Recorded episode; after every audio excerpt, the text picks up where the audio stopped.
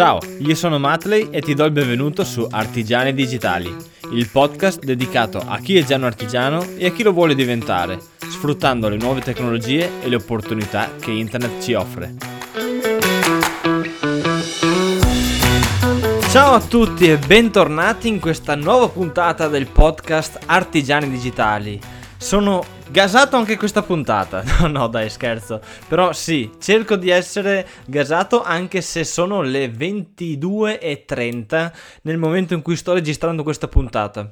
Lo sto facendo un po' in last minute perché domani avrò il treno alle 6 di mattina per andare ad Autopromotech, sarò allo stand ABAC e poi domenica sarò al punto vendita di Obi a Roma Casilina per fare un workshop. Quindi mi devo muovere perché il tempo è poco, le, gli argomenti da trattare sono ricchi di informazioni da sbobinare e, e, e, tra, e trasmettervi.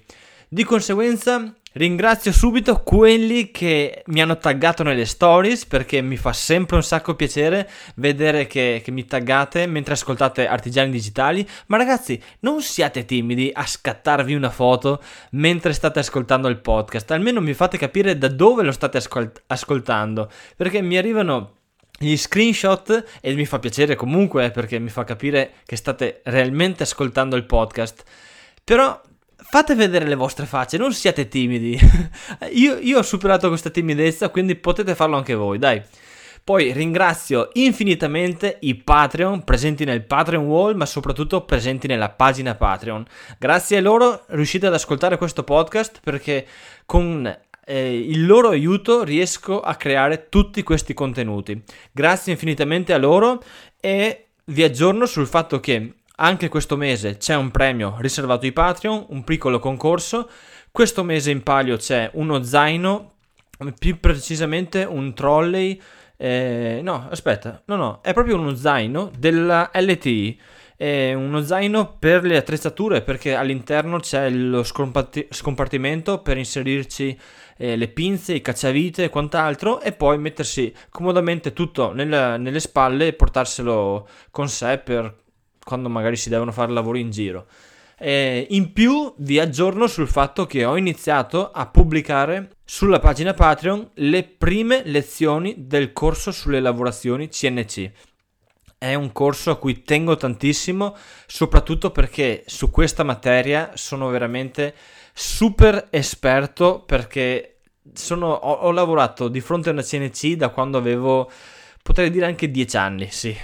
E quindi ne ho di cose da dire e le sto raggruppando tutte per poi dividerle in eh, categorie e potervele poi esporre nel modo più semplice in modo che possiate impararle facilmente senza grandi paroloni però le cose da imparare su questo campo sono tantissime. Ad ogni modo io direi che ho perso anche fin troppo tempo in chiacchiere e è arrivato il momento di parlare della puntata di oggi. Quest'oggi parlerò di quali attrezzature acquistare per iniziare ad, ad avviare o un piccolo laboratorio di artigianato digitale oppure una piccola azienda. Ecco, sono, questo è il tema principale de, di questa puntata. Allora, spesso mi è capitato di ricevere delle email in cui mi veniva chiesto Matley, eh, ho acquistato un banco Sega, un banco fresa, una pialla, una sega nastro, due trapani, 10 cacciaviti delle marche più costose. Cosa mi manca ora per cominciare? Zio Billy direi io. La domanda che, che mi farei io è quanto ti manca per cominciare? Perché il cosa ormai ce l'hai tutto. Eh, non si può pensare di affrontare un'enorme spesa per allestire un laboratorio e solo dopo pensare al prodotto da realizzare in quel laboratorio. Il rischio è quello di acquistare un sacco di attrezzature inutilmente e poi ritrovarsi eh, con una spesa nel groppone eh, non, che non era necessaria, ma soprattutto che occuperà spazio, perché quelle attrezzature poi occuperanno spazio che poteva essere ottimizzato in altro modo. Parti dal definire quali lavorazione vorrai fare in base alle tue idee e da lì scegli le attrezzature. Per farti un esempio, non mi sono mai comprato una saldatrice a filo fino a quando non ho avuto l'idea di utilizzare il ferro in alcuni dei miei progetti. Fin da bambino sono sempre rimasto a stretto contatto con la lavorazione del legno e per questo desideravo creare oggetti personali partendo da questo materiale, soprattutto perché nell'azienda di famiglia ho sempre lavorato semilavorati come materiale e non era il legno vero che invece avrei voluto lavorare. Un altro errore che fanno in molti è quello del volere solo attrezzature nuove e di ultima generazione. Se ti è capitato di guardare uno dei miei primissimi video, e io ti sconsiglio di andarlo a vedere se non te lo sei visto, ad ogni modo avrai sicuramente visto che ho cominciato a realizzare dei progetti senza avere attrezzatura mia personale. Infatti il primissimo video in cui realizzavo un prodotto fai da te era una panca e l'ho realizzata nell'azienda di famiglia tanto che avevo scritto nel, te- nel, titolo Panca fai da te perché ero felicissimo di essermi arrangiato a farla e, e, a realizzarla, ma tanti mi hanno scritto sì fai da te, fai da te finché vuoi, ma avevi una CNC che ti aiutava. Però non è che ha fatto tutto lei, eh. anzi lei ha fatto una fresata solo perché in quel momento non avevo una mia fresa manuale. Pazzesco, però è così. E ho però acquistato poi uno stock di elettrotensili molto vecchi tra l'altro, e però ancora funzionanti. Ho potuto così risparmiare, ma allo stesso tempo allestire, eh, chiamiamolo un piccolo laboratorio, perché con tutte quelle attrezzature avevo già parecchia roba. L'aver acquistato quello stock di attrezzature è stato un doppio vantaggio, in quanto ho potuto così valutare anche quali attrezzature mi servivano di più per i miei progetti e invece quelle che non avrei mai utilizzato. L'aver acquistato quello stock di attrezzature è stato un doppio vantaggio, in quanto ho così potuto valutare quali attrezzature mi servivano di più per realizzare i miei progetti e quali invece non utilizzavo quasi mai, tanto che ne ho ancora qualcuna che mi sa che a, a breve mi libererò. Da questo risultato ho così valutato nel futuro di sostituire delle attrezzature vecchie ed ovviamente erano quelle che utilizzavo di più. E se vuoi allestire il tuo laboratorio, parti quindi dal progetto che vuoi realizzare e non dagli strumenti che ti piacerebbe avere. Lo sappiamo entrambi che vorremmo averli tutti. non, eh, non fingiamo.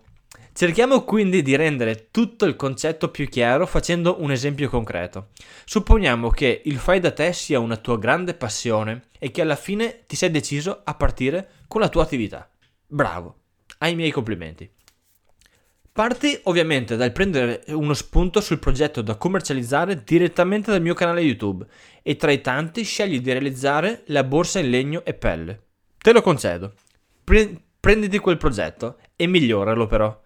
Prendi nota delle varie lavorazioni che sono necessarie per creare quella borsa e poi però ti accorgi subito che ha utilizzato una CNC. Ovviamente non potrai metterti ad acquistare una CNC come prima attrezzatura perché oltre all'enorme spesa dovrai anche imparare ad utilizzarla e ti assicuro che non è così tanto semplice come sembra. Programmare una CNC è semplice, sapere che deve realizzare determinati movimenti non lo è per niente.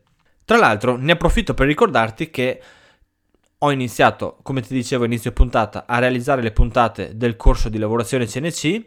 Se vuoi puoi iniziare a vederle entrando a far parte dei, dei Patreon oppure puoi iscriverti nel link sotto in descrizione alla lista di attesa di quando uscirà quel corso. Ti arriverà l'email. Filippo, ti arriva l'email perché eh, sta uscendo il corso di lavorazione CNC. Eccotelo qua. Bene, torniamo al discorso che stavo facendo prima. Come dicevo, non puoi acquistare una CNC e metterti nel groppone una spesa del genere, ma soprattutto tutte le nozioni che devi imparare. È proprio in quel momento che devi tirare fuori il tuo ingegno davvero maker e la tua manualità, valutando quali altre alternative ci sono per ottenere lo stesso risultato. In diversi video vi ho dimostrato che le strade per arrivare alla realizzazione di un oggetto sono molte e si possono percorrere quelle più adatte alle nostre competenze, ma soprattutto alle nostre strumentazioni. Una soluzione potrebbe essere quella di tagliare i vari pezzi con un seghetto alternativo e poi successivamente rifinirli con una fresatrice e una dima. Ecco che quindi la spesa iniziale passa dai 2000 euro di una CNC alle 200 euro tra seghetto alternativo e una fresatrice verticale e vi assicuro che con 200 euro ci stiamo. Eh. Dopo questa particolare lavorazione dovrai tagliare e cucire la pelle e anche lì ti accorgerai dal video che avrai necessità di un po' di, di strumenti. Ago, filo, punteruoli, martello, tagliarino, ecco tutto quello che ti serve per cominciare, cioè il, le cose principali. Da questa prima attrezzatura potrai cominciare quindi la tua produzione di borse in legno e pelle. Comincia a crearne una e successivamente fanne un secondo modello leggermente diverso. A quel punto mettile in vendita entrambe. In questo modo il pubblico che vedrà la tua borsa avrà due scelte e tu avrai più probabilità di venderle entrambe. C'è una ricerca, ora non ricordo dove l'ho letta, ma in qualche le- libro ho letto che quando si pongono al, a un possibile acquirente due scelte anziché tre, beh, quell'utente là non ha più la scelta A, B o C e quindi troppe scelte, troppa confusione, me ne vado via, ma gli rimane la scelta tra A e B. Quale delle due? Scelta più piccola e quindi che può, che può fare, che può permettersi di fare. Bene, dal budget di queste prime due borse potrai acquistare materiale per alt- realizzarne altre 10 e così via. A quel punto potrai mettere da parte dei soldi in modo tale da poterti permettere in futuro l'eventuale acquisto di una CNC oppure nuove attrezzature da sostituire a quelle usate, diciamo. Ho detto eventualmente perché nessuno ti impone di acquistare delle attrezzature che magari non, non, ti senti di utilizzare. Può darsi che anche se tu stai ascoltando il podcast Artigiani Digitali, a te non piaccia utilizzare la tecnologia o semplicemente pensi di non, non saperla sfruttare a dovere. Di conseguenza stai ascoltando Artigiani Digitali perché vuoi promuoverti e questo ha, ha perfettamente senso. Non c'è problema perché potrai investire in altre attrezzature e fare della tua manualità il punto chiave del tuo brand. Alla fine la definizione artigiano digitale non si riferisce solamente al fatto che un artigiano utilizzerà anche delle macchine tecnologiche per la realizzazione dei suoi prodotti, ma si riferisce anche al fatto che utilizzerà il digital come i social o le piattaforme come Etsy per promuovere e vendere i suoi prodotti. Un ulteriore consiglio che mi sento di darti su come scegliere le prime attrezzature da acquistare è quello di non farti tentare dalle offerte a ribasso che si possono trovare nei vari supermercati oppure online. Diciamocela tutta. Ci siamo cascati tutti all'offerta del Lidl. C'è poco da fare. Però a volte ci è andata anche bene, dai. Lo so, lo so, lo so, come ti ho detto hanno tentato anche me e spesso ci sono cascato andando ad acquistare strumentazione che ho immaginato mi sarebbe potuta servire. In realtà spesso si è rivelato che quell'acquisto non l'ho poi sfruttato a dovere e nella peggiore delle ipotesi quello strumento si rivelasse di pessima qualità o quindi inutilizzabile per progetti di precisione. Tra la lista di oggetti Parkside che ho acquistato e mai utilizzato potrei citare la Sega giapponese, ad esempio. Quindi non farti tentare dalle offerte a tempo sugli strumenti, anche perché non sarà l'ultima volta che verranno messe in vendita, te lo assicuro. Ora desidero darti qualche consiglio in base alle attrezzature che ho acquistato e magari ti potrà essere utile nel caso tu scegliessi pensando di acquistare una di queste attrezzature. In merito alla lavorazione del legno ti posso dire che allora, un banco Sega è sicuramente molto e molto utile. Ancora di ancora più utile di una troncatrice, ad esempio, perché aggiungendo delle dime, come ho realizzato anch'io, si ha la possibilità di utilizzare il banco Sega per diverse lavorazioni. Fai però attenzione ai banchi Sega che intendi acquistare, in quanto il prezzo è direttamente proporzionato alla precisione che avrà quel banco. Attenzione, sto parlando di precisione proporzionato al prezzo. Ipotizziamo che tu acquisti un banco Sega economico e che dopo un mese dall'acquisto noti delle schegge insolite nei tagli dovuti magari a dei laschi che si sono creati con l'utilizzo. O peggio ancora, immagina se dopo aver acquistato il tuo banco Sega ti accorgi che non riesci a posizionare le varie guide in modo preciso. Ti ritroverai con una macchina che non ti permetterà di effettuare tagli precisi e di conseguenza ti limiterà nella realizzazione dei tuoi progetti. E quindi una macchina così, che te ne fai? Non ho mai nascosto il mio dispiacere nell'aver acquistato il banco Sega Makita e se potessi tornare indietro ti assicuro che non lo ricomprerei. Se cerchi un banco Sega, tra l'altro ti ricordo che ho realizzato un articolo dettagliato nel mio blog e se ti può interessare ti lascio un link nelle note dell'episodio e te lo vai a leggere quando hai terminato.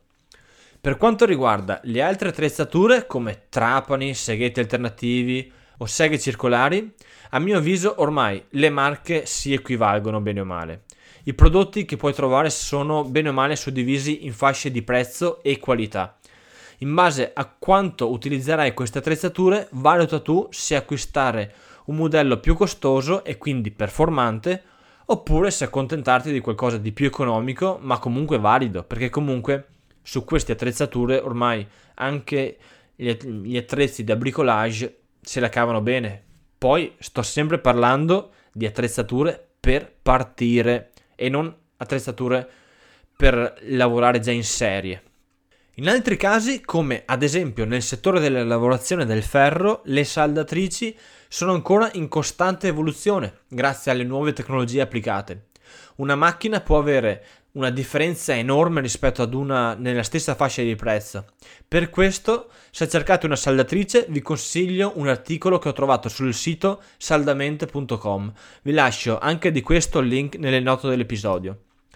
Nel caso delle attrezzature digitali, ti suggerisco di informarti bene non solo sulle varie caratteristiche dei prodotti che intendi acquistare, ma anche sul suo funzionamento per farti un esempio, in moltissimi hanno acquistato il laser che ho nel mio laboratorio dopo aver visto i miei video, in cui realizzavo ad esempio il timbro oppure in cui incidevo qualche scritta come ad esempio il, il libretto, la, il block notice.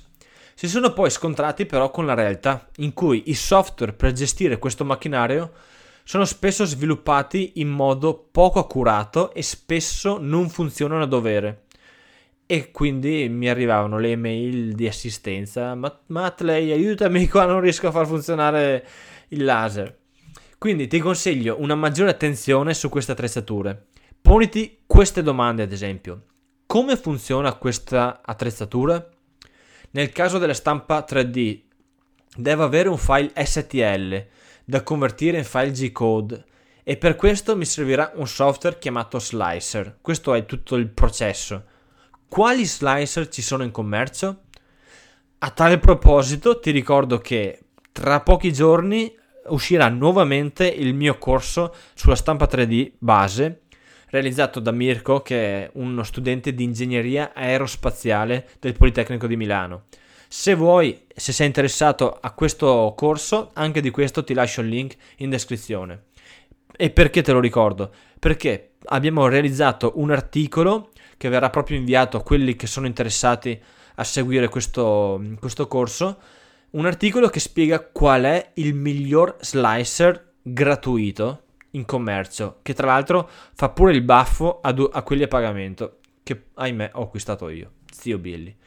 Come ti dicevo, devi scegliere quali slicer ci sono in commercio, alcuni sono gratuiti mentre altri a pagamento. Ne scelgo uno e faccio pratica partendo da quel software oppure scelgo di seguire il corso di Matley e so già che quel, quello slicer è il migliore, come posso creare un file STL da una mia idea? Eh, in quel caso eh, lo posso creare con dei software di modellazione 3D, come ad esempio con Fusion 360, che per chi non lo sa è un software gratuito per stu- studenti e hobbisti, quindi una valida alternativa per cominciare.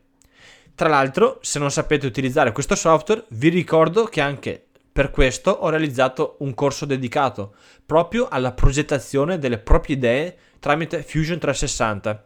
Trovate il link anche di questo corso in descrizione, ma mi, sarebbe, mi, mi, piacerebbe farvi vedere le recensioni che ho su questo corso, perché poi mi arrivano anche le immagini dei progetti che, che realizzano e sicuramente trovate molte recensioni già nella pagina del corso perché alcuni proge- progetti sono veramente favolosi. Ad ogni modo, questo è un ottimo software per partire sia con la stampa 3D ma anche con la lavorazione su macchine CNC. Per finire, ti ricordo che nel mio caso il detto chi più spende meno spende si è rivelato alla fine veritiero in diverse occasioni. Per questo ti suggerisco di alzare quando puoi, eh, quando puoi, l'asticella della qualità nelle attrezzature che vuoi acquistare. Perché fidati, comunque che tu le utilizzi per hobby o per uso professionale, vorrai che ti durino il più a lungo possibile. E trovarti nel bel mezzo di un progetto con uno strumento che ti abbandona è la cosa più brutta, ragazzi. Per noi artigiani digitali è la cosa più brutta. Bene, ragazzi, termina anche questa puntata. Spero che, di esservi stato utile con i miei suggerimenti. Spero che vi sia piaciuta. E ovviamente sapete che per farmelo sapere potete sempre fare una recensione su iTunes, che attualmente è l'unico che permette le recensioni, oppure scrivermi nell'email che trovate in descrizione anche quella, artigianidigitali.it. Bene ragazzi, ringrazio nuovamente quelli che mi taggeranno sulle stories mentre si stanno ascoltando questa puntata e potete farlo scrivendo hashtag artigiani digitali. Facciamo un po' i social che fa figo e fa un po' ferragni, dai. e ringrazio infinitamente i Patreon. Ragazzi, anche voi che state ascoltando questa puntata, se volete supportare questo progetto del podcast oppure dei contenuti video che realizzo per il canale YouTube, entrate a far parte nella pagina Patreon. Ragazzi, non vi costa praticamente nulla 2 dollari al mese è poco più di un euro, come cioè, nemmeno Netflix vi costa così poco. Bene, a me non resta che salutarvi, vi do appuntamento alla prossima puntata e ragazzi, buon lavoro!